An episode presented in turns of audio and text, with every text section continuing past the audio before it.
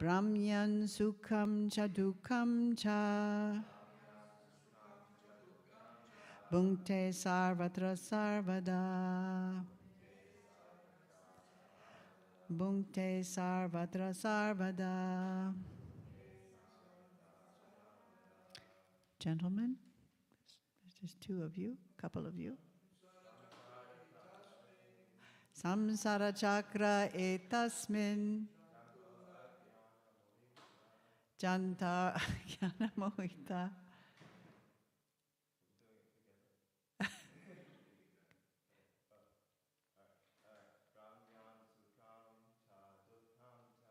Pramyam sukham cha dukkam cha Bhunte sarvatra sarvada Samsara chakra etasmin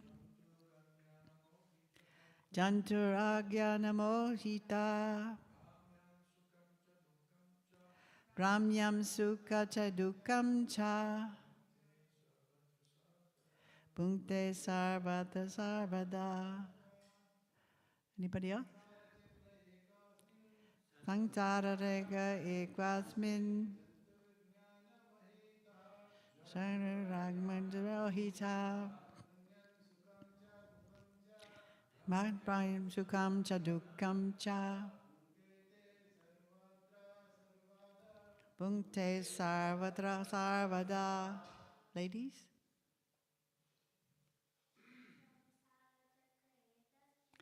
Samsara chakra etasmin. Jantur agyana mohita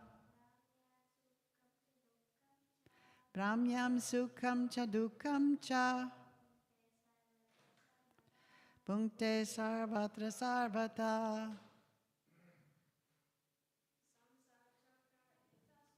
Samsara chakra etasmin. Jantur agyana mohitam.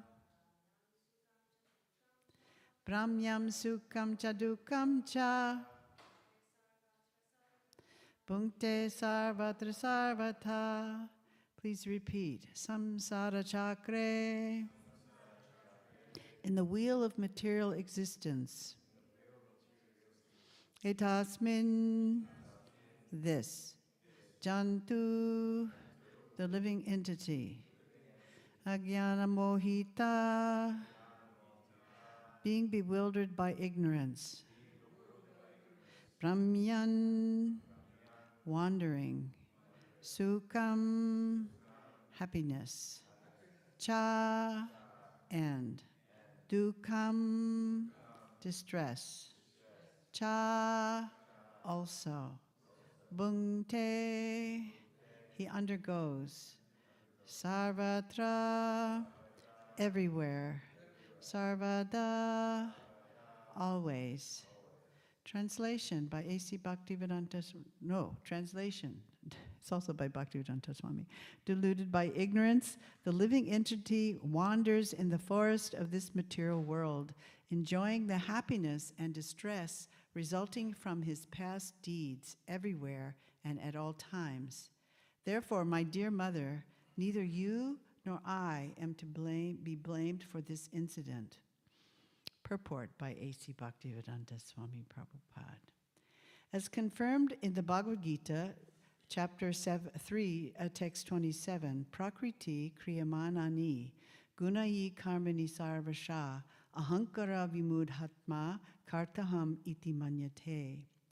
The bewildered soul, under the influence of the three modes of material nature, thinks himself the doer of activities that are in actuality carried out by nature. Actually, a conditioned soul is completely under the control of material nature. Wandering here and there, always and everywhere, he is subjected to the results of his past deeds.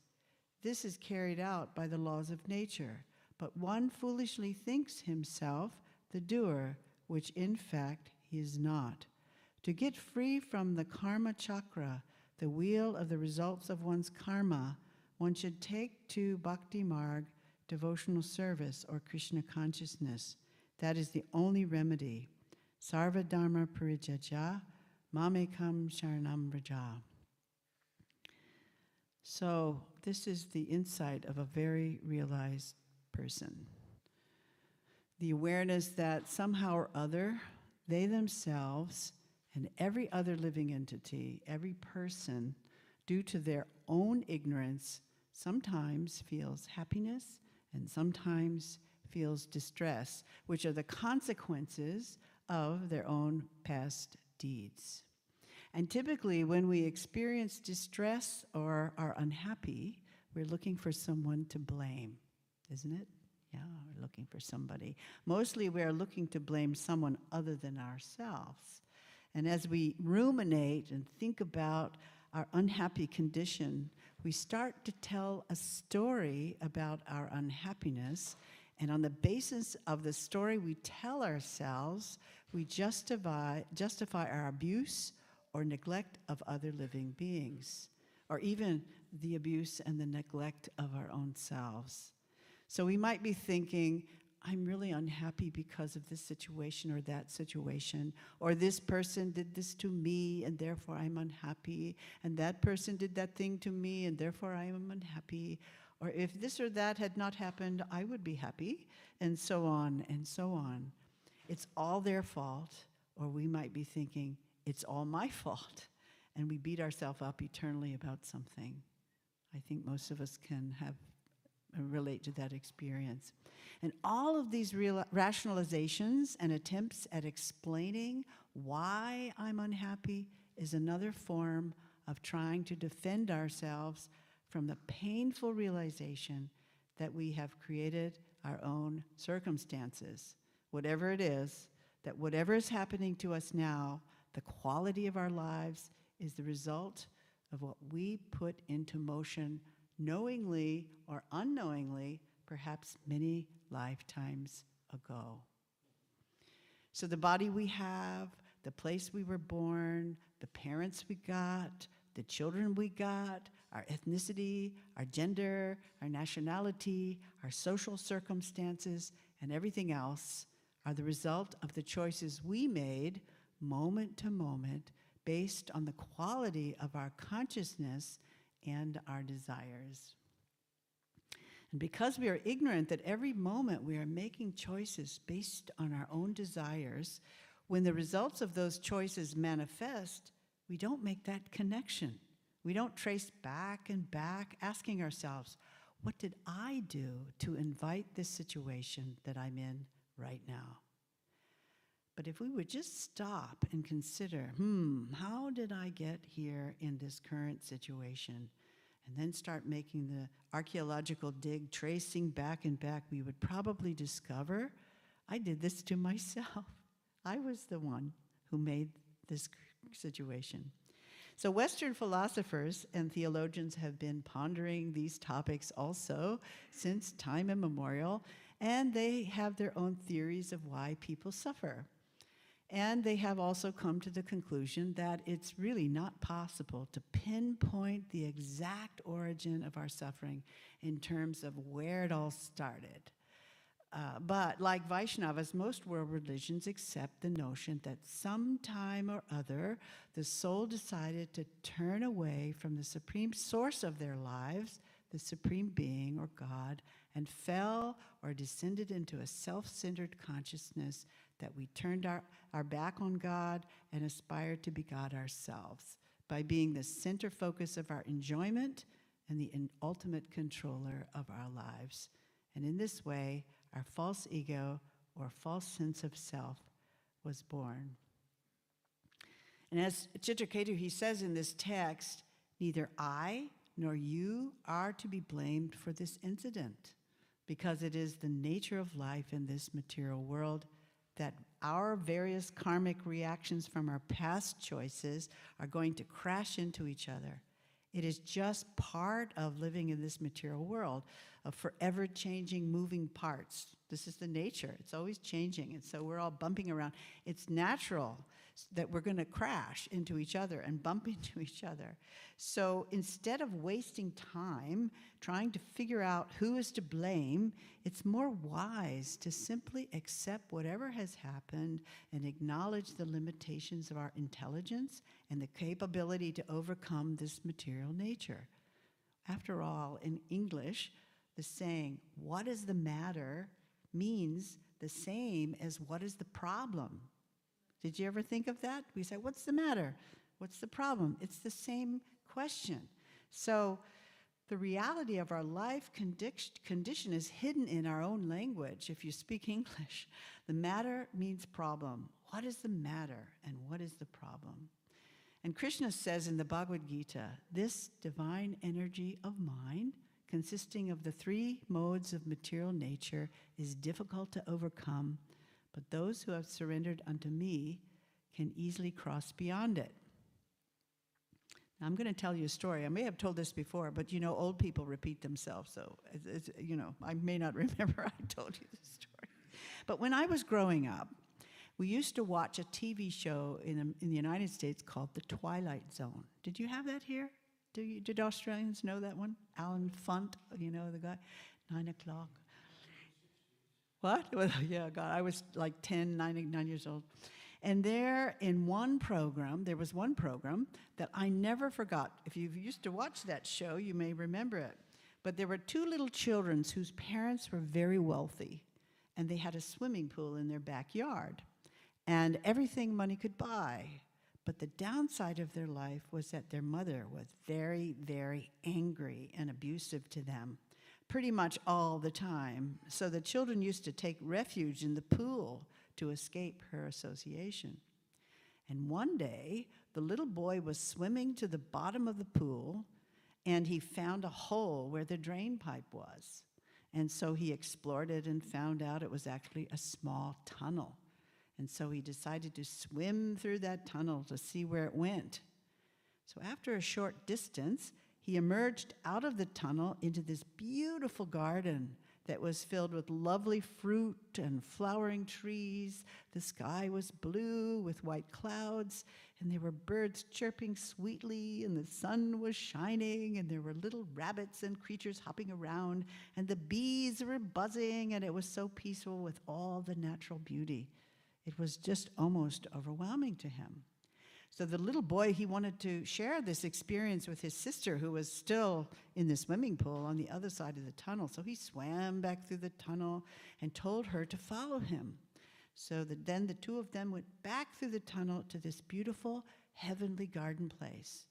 And you could imagine that it was similar to the atmosphere of Goloka Vrindavan, with all the wonderful butterflies and all these things. So a perpetual springtime.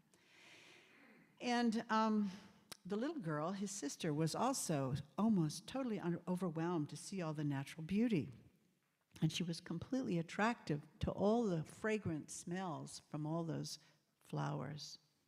Then suddenly, out of nowhere, there came an old woman who was very kind and generous and wise. And she greeted them with a tray of everything children love to eat lots of sweets and fruits and all kinds of homemade treats like cookies and cupcakes and pizza. And, you know, lots of sugary foods that only kids can eat without getting sick, at least for now. And the old woman introduced herself and asked about the children, and they told her the story of their life with their abusive mother, who always punished them with her words and often beat them as well, and starved them and locked them in the room when they were naughty. And then, in the distance, they could hear their mother calling them on the other side of the tunnel out near the swimming pool. Where are you? Where are you, brats? You little devils, you better get home this minute or you're going to be sorry. And she said many more mean things to them, threatening them with severe punishment if they didn't obey her. And the old woman said to the children, You are welcome to stay here with me if you want for the rest of your life, and I will offer you full protection and care. So, feeling really grateful to hear this woman say that, the children ignored their mother's words and decided to stay in this beautiful world forever, beyond the reach of their mean, abusive mother. So, as we hear this story, we might be thinking, we wish it was so easy to simply escape when we experience ourselves suffering. And we may uh, be thinking that this imaginary world is just like a fairy tale that people read about in children's books. Actually, there is a place, a plane of existence, a platform of consciousness where we can enter in through the portal of the holy name. And it's known as Vaikunta, the place free from anxiety. Prabhupada used to say that our ISKCON temples are Vaikunta because it is a place free from all worldly distractions and anxieties, because we find shelter here in the devotional service, service to the deity, all the other activities, but particularly the holy name.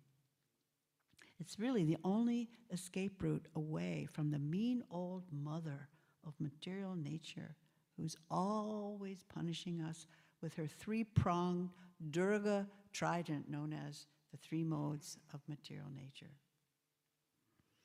So when we hear this, we might be thinking, well, I chanted once or twice the Hare Krishna mantra, and I didn't experience the level of consciousness that you're describing here. But if we sincerely and consistently take shelter of the Lord's name, we will be able to enter into this world of Vaikuntha free from anxiety as we feel ourselves protected and cared for by the Supreme Personality of Godhead who lives right inside our own hearts and the hearts of all living beings.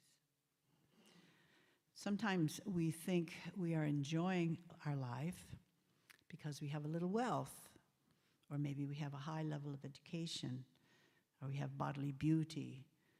I'm very proud of myself because I'm thinking I earned all this myself. I worked hard and I'm entitled to all that I have. But karma is so much more complex than what we think it is. It's so complex that it's not possible to figure out exactly the cause of our current happiness and distress. It's not so black and white as we might think it is. Oh, I'm suffering now because of this or that or that reason. So, what Chitraketu was saying here is basically that all of our lives are a combination of a mixture of the consequences of our good and bad deeds since time immemorial, which are beyond our ability to remember. And when we find ourselves in an unhappy situation, there's no point getting busy blaming either the person who we feel harmed us or even blaming ourselves. Although on the bhakti path, it's always a helpful attitude to take the humble position and remind ourselves that the first mistake we all made was to desire to leave the association of Krishna and enter into this material world in the first place. We made that first choice to turn our backs on the source of our own lives, living in the core of our hearts and the hearts of all others. So, as long as we are under the influences of the modes of material nature, particularly passionate ignorance, we are puppets, completely controlled by our attempts at becoming permanently happy in this temporary world. So, Srila Prabhupada quotes in his purport to this verse the conclusion of Bhagavad Gita as the only solution to material suffering. Just give up everything and surrender unto me. Prabhupada also explains elsewhere that surrendering everything to Krishna, which includes one's mind, one's body, one's home, one's family, one's money, one's talents, is not such an easy thing. We should do it, but it's not so easy. In fact, it's so rare to meet a fully surrendered soul that Krishna says, out of many thousands of people, one may endeavor for perfection. And of those who have achieved perfection, hardly one knows me in truth. So, keeping that in mind, how rare it is to be fully surrendered to Krishna, we need to acknowledge that we all have a long way to go before we consider ourselves a fully surrendered soul.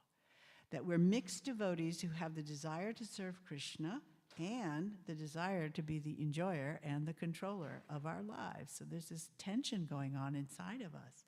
And truth be told, Prabhupada said that all of us are, by nature, little controllers, which is natural.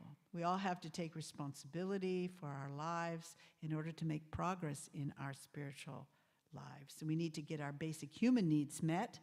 Otherwise, we won't have the inspiration, nor will we have the energy in order to serve Krishna. So it's actually our responsibility, as long as we're in a body, to take care of our own needs and not expect other people to do that for us. This is the one instruction Lord Chaitanya gives. I think it was Sanatana Goswami saying, Your body belongs to me. You need to take care of it. And this would include one, one's mental body as well. So we have that duty. It's not a privilege to take care of yourself. It's actually your duty because your body, your mind, all of you doesn't belong to you. So we need to be mindful that we are not the ultimate controller. We're not the, the uh, ultimate enjoyer of our life and the lives of all living beings. And that is universal reality, which makes all living beings equal, whether we're humans or animals on the spiritual uh, level in the eyes of God, we're all the same. We're all as valuable. And so we can have compassion on ourselves with this awareness that we all have some strengths and gifts, and we all have some weaknesses and limitations. So it's not surprising that sometimes we bump into each other as we try and navigate our way through this forest of illusion. It's very confusing and bewildering living in this material world. Most people are running around like chickens with their heads cut off who rarely consider the consequences of their actions. So don't be surprised if you find yourself in some awkward situations in life. Don't be surprised if sometimes there are conflicts and misunderstandings in our relationships with each other. It is destined and predictable that there will be conflict. It's part of living in an embodied condition as spiritual beings. But we can't use this truth uh, as an excuse for hurting other people. Oh, that's just the way it is. That's just life. I'm not the controller. And I'm a victim of circumstances, so I don't have any responsibility in this situation. So that's sometimes we, we see that people use philosophy to justify maybe hurting other people or even abusing themselves. When, when I was living in Schloss Rettershof in Germany, gosh, many years ago, maybe 40 years ago, maybe even 50, um, Prabhupada came to visit uh, us, and there were a million devotees from other countries who came to see him. So we had a lot of cooking to do. Just like here, you guys probably cook, cook 10 times more than we were cooking in the, uh, this castle. We thought that was a lot in those days, but uh, you all, I think, have us beat in Melbourne. I've never seen so many people cooking all the time. And um, anyway, there was this one girl who was outside the kitchen, and she was trying to move an 80 gallon, you know, one of those milk cans uh, of, of milk. And she accidentally knocked the whole thing over, spilling all the 80 gallons of milk. And at that moment, Srila Prabhupada is walking down the steps. The kitchen was in the basement, and he was walking down the steps. And he came, he stood, he stood there in front of the girl and saw that she had milk up to her ankles. She was just like up up to here in, in milk. And so, in her embarrassment, she shrugged her shoulders at Srila Prabhupada and said, "Krishna's mercy." And Prabhupada was disgusted. He said, he said, not Krishna's mercy, your stupidity. So we have to we have to also take responsibility for our actions and not simply blame it on the material nature. Even if this girl had a reason for perhaps making the milk can tip over, maybe she was dizzy, maybe suddenly she felt faint or she tripped or was sleepy or whatever the best thing is always to take responsibility that something that you did caused the current calamity rather than you know trying to make excuses or defending yourself which is by the way one of the four animal propensities eating sleeping mating and defending. And that's not just defending our bodies but defending our egos. So, whenever we start explaining something, rationalizing, and justifying our actions, we're simply defending. And it's more skillful to simply accept I'm an idiot and a fool and apologize when we make a boo boo, which is inevitable to happen. We're all just learning here. So, when you're learning any skill, whether it's a piano or spiritual life, you're going to make boo boos and you learn from those mistakes. You back up and you do something different. No shame in that. So, devotee, devotee's always thinking, I'm a tiny little particle of dust, and I, of course, I cannot understand things as they are with my limited brain. So let me simply take shelter of the Supreme Lord sitting in my own heart and pray for guidance in this awkward situation.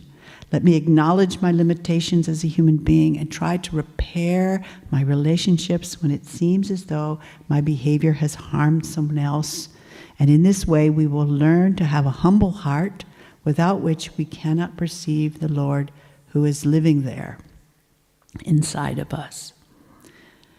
One time at the end of Bhagavad Gita lecture, Srila Prabhupada was giving, a devotee asked him, What does it mean to surrender to Krishna? And Prabhupada said, Surrender to Krishna means you have to accept things that are favorable for Krishna consciousness. So then we have to ask ourselves, well, what is Krishna consciousness? And Prabhupada defined Krishna consciousness in several different ways. Sometimes he would define Krishna consciousness as being God conscious, as he did in a conversation with Satsvarup Maharaj, who asked him if Lord Jesus was in, in pure Krishna consciousness. And Prabhupada said, yes, he also taught about God. Krishna consciousness means God consciousness. Jesus or anyone who speaks about God is in Krishna consciousness, but one must know the science, and within that science, there are degrees of knowledge. One person may know to one extent, another may know to a greater extent, and another may know to an even greater extent. There is a, a room conversation I heard where uh, Srila Prabhupada was entertaining, or, or there were guests. There were two Jehovah's Witnesses I don't know if in Australia you have those. You have those? Lots of? Do you have lots of those? Yeah. They come to the door. Yeah. Uh, actually, I, when I was at my son's house, there was somebody at the door, and that was them. And they were wanted to tell me about the good news, and I told them also about the good news. I said, "Yeah, I know about I know about that good news," and and, and so anyway, they came to, to meet Srila Prabhupada. They were curious. I suspect they were going to try and give Prabhupada the good news too. And they explained that they believed that the goal of life was to love and serve God. And Prabhupada said, Oh, very nice. That's very nice. And then he asked them, um, So how do you serve God in your religion? And they answered that, Well, we share the message of love of God and uh, by distributing books. And Prabhupada said, Oh, that's very nice too. We do that also. And um, then he asked about their life habits, like do they drink or smoke? Or, and they said, No, they didn't do that. So Prabhupada was pretty impressed by now when you think of meeting some other religious practitioner that's actually practicing some uh, principles. And then he asked if their religion had any teaching about eating meat, and they said, no, they don't have any rules about eating animals.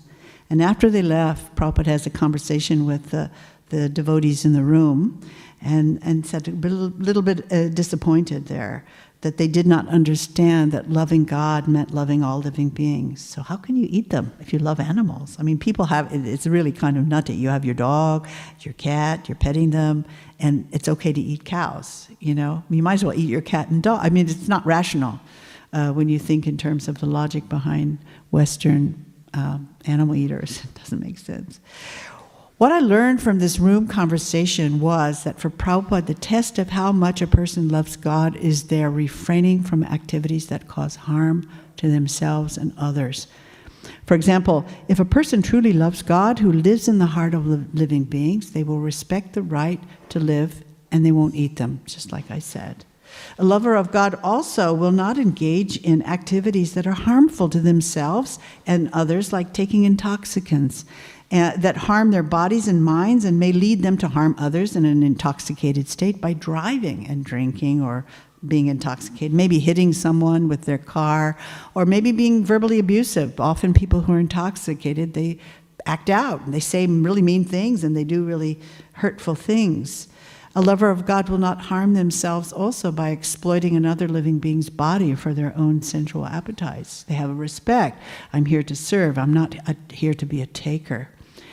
A person who is mindful that everything belongs to Krishna will also use Lakshmi Devi in his service rather than taking financial risks through gambling. So Prabhupada also explained Krishna consciousness as having a complete understanding of Krishna. He explains if a group of people is taking the stairs to reach the 104th floor of a skyscraper, there are so many steps they must take. And comparatively, one person may have covered 10 steps, another may have covered 20, while another will have taken 100 steps. Their aim is the same, but you can't say that whoever has covered 100 steps has pro- progressed as far as one who has covered two steps. So there might be different religions, but people have different degrees of their realization in all religions. You know, you have, uh, for example, Vaishnavas, and you have mystic Christians and Sufis and, and Hasidic Jews. They all practice our principles. They all would, Some of the mystic traditions all have, they're vegetarian and they get up early and they are entering into a relationship with God as a person. So their, their degrees of progress are different proportionately but the steps are already there for anyone to take. So, in any religious system, regardless of Hindu, Christian, or Mohammedan, I'm quoting here Srila Prabhupada, the question is how its followers are climbing those steps. They're going up the same staircase, but the question is how much progress have they made? So, these Jehovah's Witnesses, they seem like they really had a lot more awareness than other religions, but they kind of got stuck on this food thing. And there was a moment where Prabhupada said, you know, I would work with the Pope if they had better eating habits, because their mission also in the Catholic Church is to spread love of God. But he said, he said they need to change their eating habits for us to really collaborate, because we can't agree. We're not going to agree on that one. So Prabhupada was so liberal like that, his criteria for Krishna consciousness was not defined by a religious doctrine or dogma. It was very simple that in this age, of Kali. We just have to always remember Krishna and never forget Krishna by always chanting his holy name. It is actually the same message that Jesus was teaching to pray without ceasing. In the Bible, it says, From the rising to the setting of the sun, let the name of the Lord be praised. So, our goal as aspiring devotees is to always remember and never forget Krishna.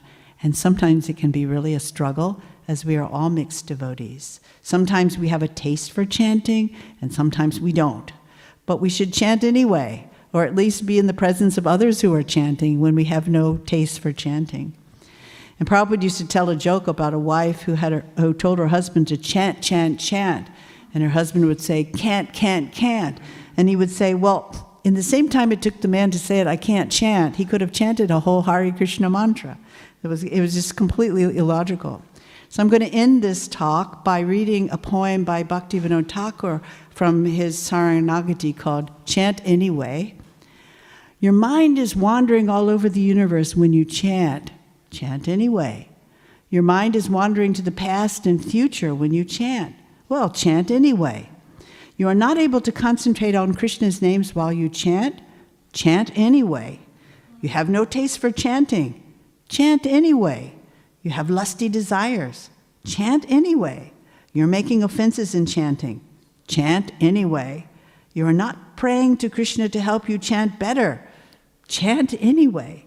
You often chant late at night. Chant anyway.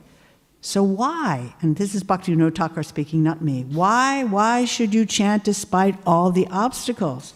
This is why, he says, there is no vow like chanting the holy name, no knowledge superior to it, no meditation which comes anywhere, anywhere near it, and it gives the highest result. No penance is equal to it, and nothing is as potent or powerful as the holy name. Chanting is the greatest act of piety and the supreme refuge. Even the words of the Vedas do not possess sufficient power to, to describe its magnitude. Chanting is the highest path to liberation, peace, and eternal life.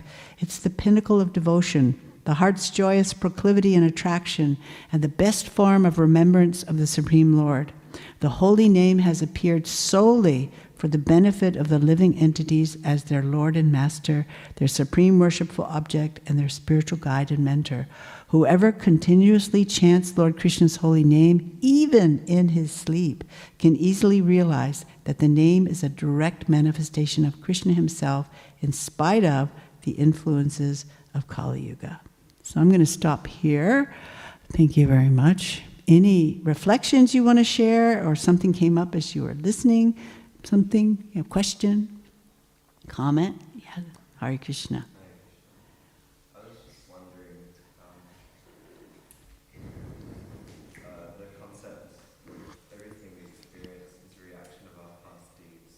I was just wondering how we distinguish what's a reaction of our past deeds and what occurs due to the Lord's causelessness. Ah, it's a switch of our consciousness. You know, when we even even sometimes in the old days when we we heard these verses, give up everything and surrender unto me, we would, you know, leave our homes and our wives and our jobs and everything and jump in. And then we realized, oh my God, I gave up too much. Because we thought surrender had to do with externals.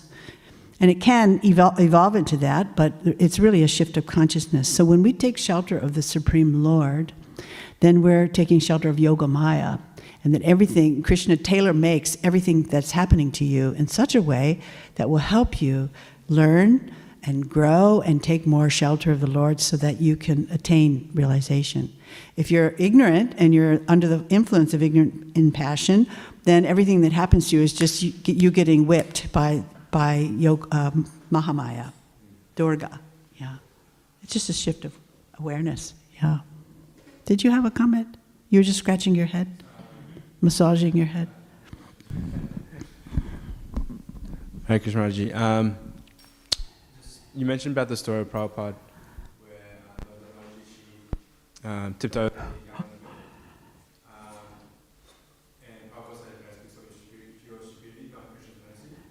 And in our own life, we can see that when we make mistakes, it's definitely because of our own, you know, stupidity. But then we also can see that there is Krishna's mercy through that because it makes us, he arranges us to make mistakes so we can, you know, I guess, break down our pride, our ego. Mm-hmm. So where do we draw that line? Do you mind elaborating on this? Where you know, is it okay to have that kind of consciousness? Think that okay, it is my fault at the end of the day, but also it is Krishna's mercy to some extent. Well, whatever the reason, whether you're celebrating or you're suffering, is always a good reason to chant. I, I came to that conclusion. You know, as you're fiddling around trying to figure out what a strategy is, the only strategy is is to pray for guidance, to chant, and wait for God to reveal. Because this is a descending process. It's not a I'm going to figure it out with my mundane brain. It's too the puzzle of life is just too complex.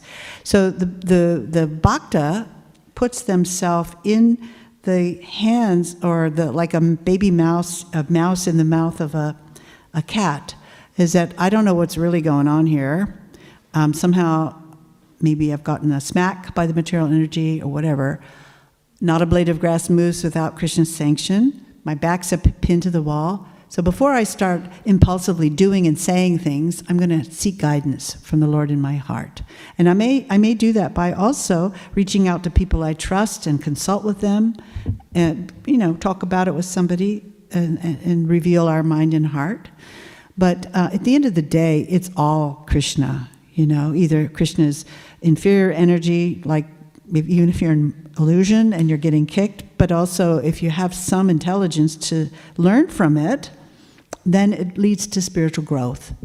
But the sad reality if we're in ignorance, we keep doing what we're doing and we keep getting what we're getting. So then it tells you you're not learning much because learning means you change your behavior. Does that make sense? yeah. Yes.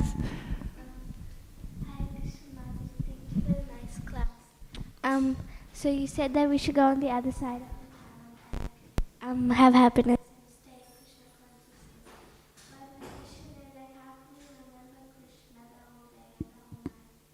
Yeah, well, the, the Hare Krishna mantra is the tool. Now, you may be sitting in your classroom at school, and they'll think you're crazy if you now start chanting and the teacher's doing math class or something, right? So, but you may have internal chanting, you know. Um, you may have a picture of Krishna in your pocket. You may have a little, some people have these little uh, stones they have in their pocket to remember something. But you have to figure out some way how I can remember. Krishna's everywhere, so he's in your classroom. You know, he's in the heart of your teacher and your friends.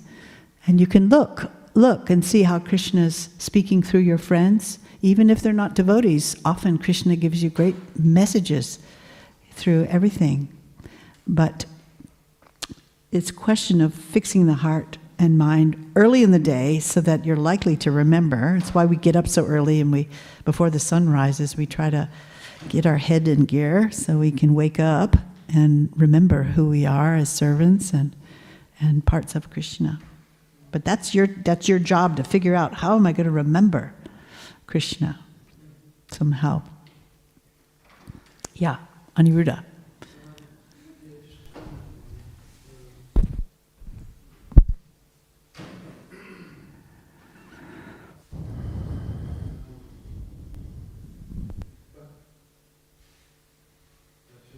I'm not sure it's working.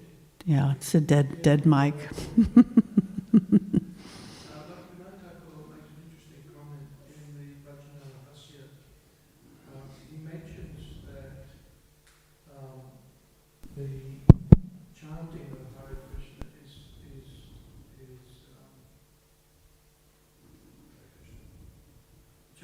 Krishna is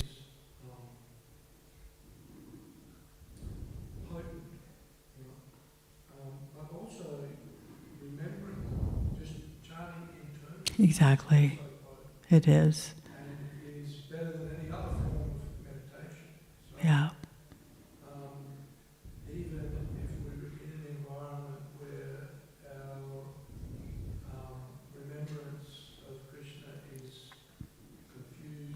Mm-hmm. Yeah. Yeah.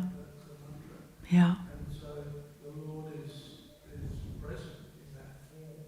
Exactly. Right. Thank you for that. So that's a good that's a good instruction. Just praying internally. I think practical. Yeah, we can close our eyes and, you know, Krishna save me, help me. You know.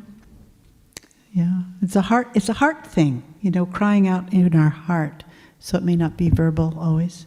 Any other thoughts or yes? Mother, you, you mentioned that uh, happiness and distress that we are getting is based on our past deeds. Um, but uh, we continue to endeavor for material happiness, and especially you see around you is uh, people progressing materially, and you also want to Hmm. do that. Um, how do we go back to that mindset that no, it's based on the previous deeds, so even though we continue to endeavor uh, for material happiness, we will not, we will not get it because of our past growth.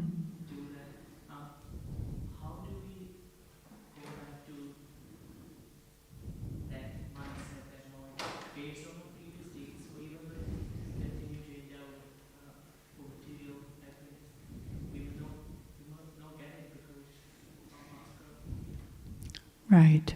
Well, happiness and distress is coming and going like summer and winter seasons. One must learn to tolerate them without being disturbed. So that's happening, because this is an ocean. Like Prabhupada said, sometimes I'm swimming, sometimes I'm drowning, sometimes I'm floating in the ocean of Maya. So that's just part of being in the material world, no matter what your karma is. Everybody's adiatmic, adidevic, you know, sufferings of the mind and the natural disasters, all that's happening, you know. But we also have a unique situation in the material world that brings us to a particular context. And you also have different stages of life.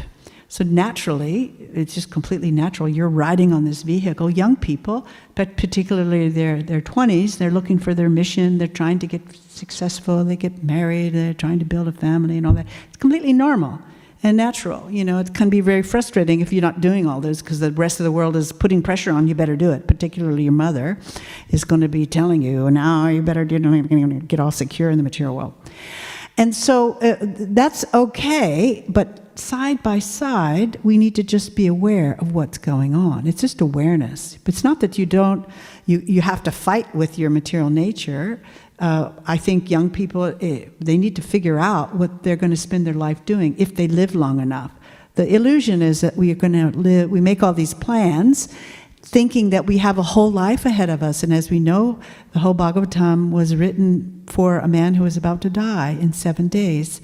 And um, I'm in the health care business, and so I know that if a person stops eating and drinking in seven days, they're dead. I've watched it happen. Could, it's the only, vol- only bona fide way to leave your body if you want to make that choice. But the reality is, you can make all kinds of plans, but there's no guarantee that you will be here tomorrow. So Srila Prabhupada advises that um, we should live our life as if, if this were our last day and make plans as if we're going to live forever. So you have to ride these two things because you have one foot in the spiritual world as a Satchitananda part and parcel of the Lord, who you are, your spiritual nature, and you're also in this material world. So you've got to you've got to situate yourself properly in the material world so you're peaceful enough to do that other work. And so that's different for each of us. You know, someone choose a grihasta path, some might be more uh, peaceful in in a, in a brahmachari ashram. You know, you have to figure that out, where you can be peaceful and not agitated. So you can do this work of hearing and chanting, and it might mean you need financial security. You know, if you feel that you're too anxious about that, well, then get a job and get yourself situated. But the real thing that we, we all need to do is to, to save time for nurturing our spirit because today could be our last day. And if we're, we've done that, uh, worked on ourselves that way, we're ready. I remember when I was a young mother and I had babies, you know, I'm living in the temple. I've lived in the temple my whole life. I've never had a home, ever. My husband, I'd never even had a house, ever. So if you can imagine, he lived in his office and I lived in a room and next to the Brahmacharini ashram. So, um, but, you know, I used to get up at sometimes one or two o'clock and chant my rounds and read an hour. And then I'd do all my laundry. And then I'd think by six o'clock, okay, if I died today, I had it all done. I've got my laundry done, I've got my rounds done, I'm all set you know, so that I'm thinking, oh God, I didn't do my rounds yet. So you have to you have to craft your life in such a way to make the priority your spiritual life, and then everything will reveal itself and come together around that in a in a natural and helpful way. You'll be guided to make the right choices, so you're not just overwhelmed by all the material stuff that you've got to do. You have yoga. In fact, um, Krishna says to Arjuna, armed with yoga, stand and fight. He doesn't say just get up and stand and fight. You've got to, first of all, get armed with yoga, connected to yourself, the Lord in yourself, the Lord in, in, in all living beings, and then you're ready to go out there and face that battle, whatever your battle is. Yeah, uh, Aniruddha.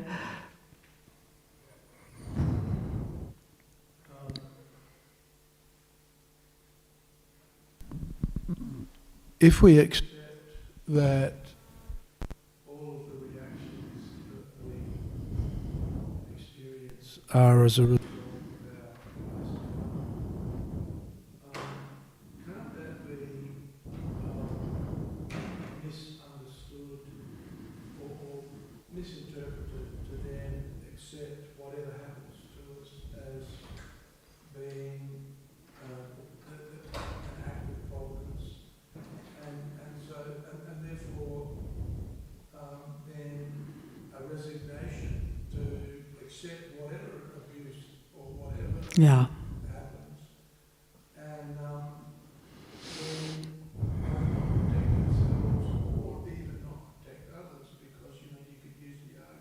Right. And, and I've heard it. No, no, I have too. Yeah, misuse of. I'm such a sinful person, that's why I'm being harassed by this person, you know. Yeah. The reality is that that individual that's harassing the, the, the other is the one at fault, not the person that's being harassed.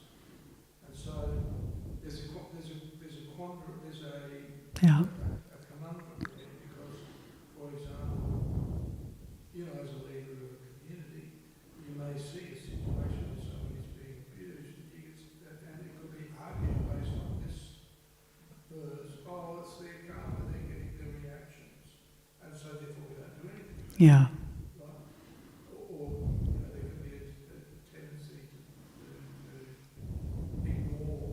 Right.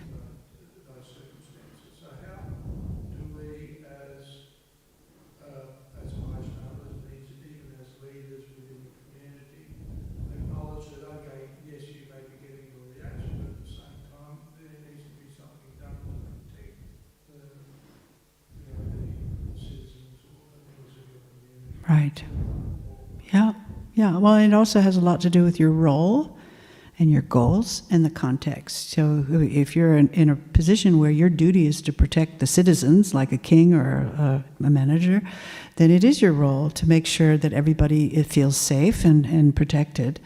And, um, and so I think it, it has a lot to do with how we do things. You know, uh, when you think in terms of even Krishna's father chastising him, you know, Maharaj would come to him. He wasn't beating him up, you know, he wasn't abusing him. He came and humbly said, Look, I'm your father. It's my duty to chastise you now. You're really naughty, so I'm going to do this thing. I'm really sorry about it, but it's my duty. So I think it has a lot to do with how we lean in, and also if we are feeling ourselves abused or there's no justice, I think our duty is also to voice it and to approach whoever it is that we feel that is, is not giving us justice with the view of achieving greater understanding. There may be some missing piece that you don't know about that person's story that would really help. And maybe there's something practical that the two of you can negotiate in order to uh, make both of you all, or all of everybody, satisfied. So if I were representing Krishna in the sense that I'm in responsible for the whole universe, I'd be trying to think, how do I uh, respond to everybody simultaneously, which is a big job, but that's kind of our role, the more responsibility we have as representative of Krishna. How can we, how can we somehow um, help everybody get what they need and help them continue uh, pursuing spiritual life, whatever that means. But I do think having a conversation is appropriate, and I think that when when there's a difference between being um, humiliated and being shamed. And I think that as people, sometimes we use words and behavior to unnecessarily punish and shame people. And sometimes we might feel punished and shamed by other people the way they say, maybe they say things to us or they neglect us and stuff. Um, and, eh, you know, the, the question is Am I guilty? Did I do anything? Or am I just feeling humiliated because I haven't been understood? And I think that for us, to, if, if we feel like I, I cannot see reasonably that I've done anything in the immediate circumstance that's really unjust or wrong, then it might be a question to ask the person who has ignorantly um, maybe defamed, abused, misused their power to ha- ask a question or be able to advocate for oneself so that you're not just uh, you're not just uh, enabling an abuser to continue abusing. I think this is the reason why we need to speak up when we see abuse of power is that if you don't, then that person will be given a license to keep hurting other people. So, in terms of uh, taking care of Krishna's world, we have we have a duty to struggle to survive and, and um, enable other people to survive too. That's probably a very complicated answer. It needs a context. I think we're over time. Are you all hungry? yeah. Thank you very much. Srila Prabhupada Ki Jai.